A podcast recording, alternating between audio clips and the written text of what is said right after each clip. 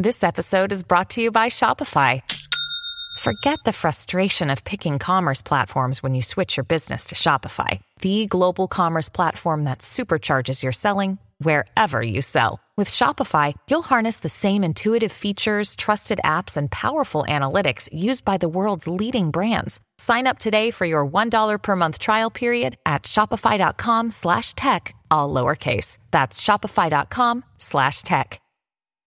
When you need mealtime inspiration, it's worth shopping Kroger, where you'll find over 30,000 mouthwatering choices that excite your inner foodie. And no matter what tasty choice you make, you'll enjoy our everyday low prices, plus extra ways to save, like digital coupons worth over $600 each week. You can also save up to $1 off per gallon at the pump with fuel points. More savings and more inspiring flavors make shopping Kroger worth it every time. Kroger, fresh for everyone. Fuel restrictions apply.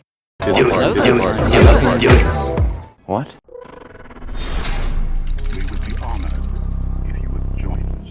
What's going on, guys? So why does Vader's voice sound so different from Anakin? Because they were two different actors. Have a great day, guys. I'm just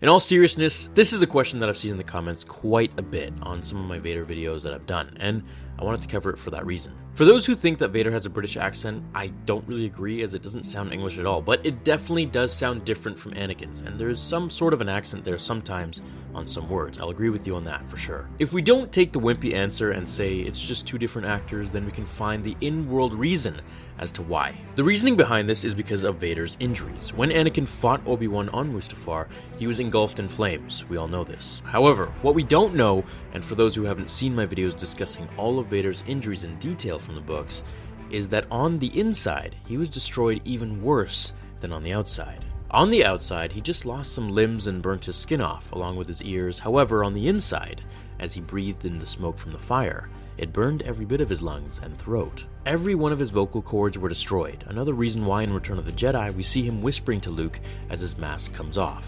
Also the fact that he was dying, of course. But mainly because he just couldn't speak. Literally, he had no more throat. Now here's a little excerpt from the novel, The Rise of Darth Vader, so you can understand what happened. The med droids had at least inserted the redundant breathing tubes low enough so that with the aid of an enunciator, his scorched vocal cords could still form sounds and words.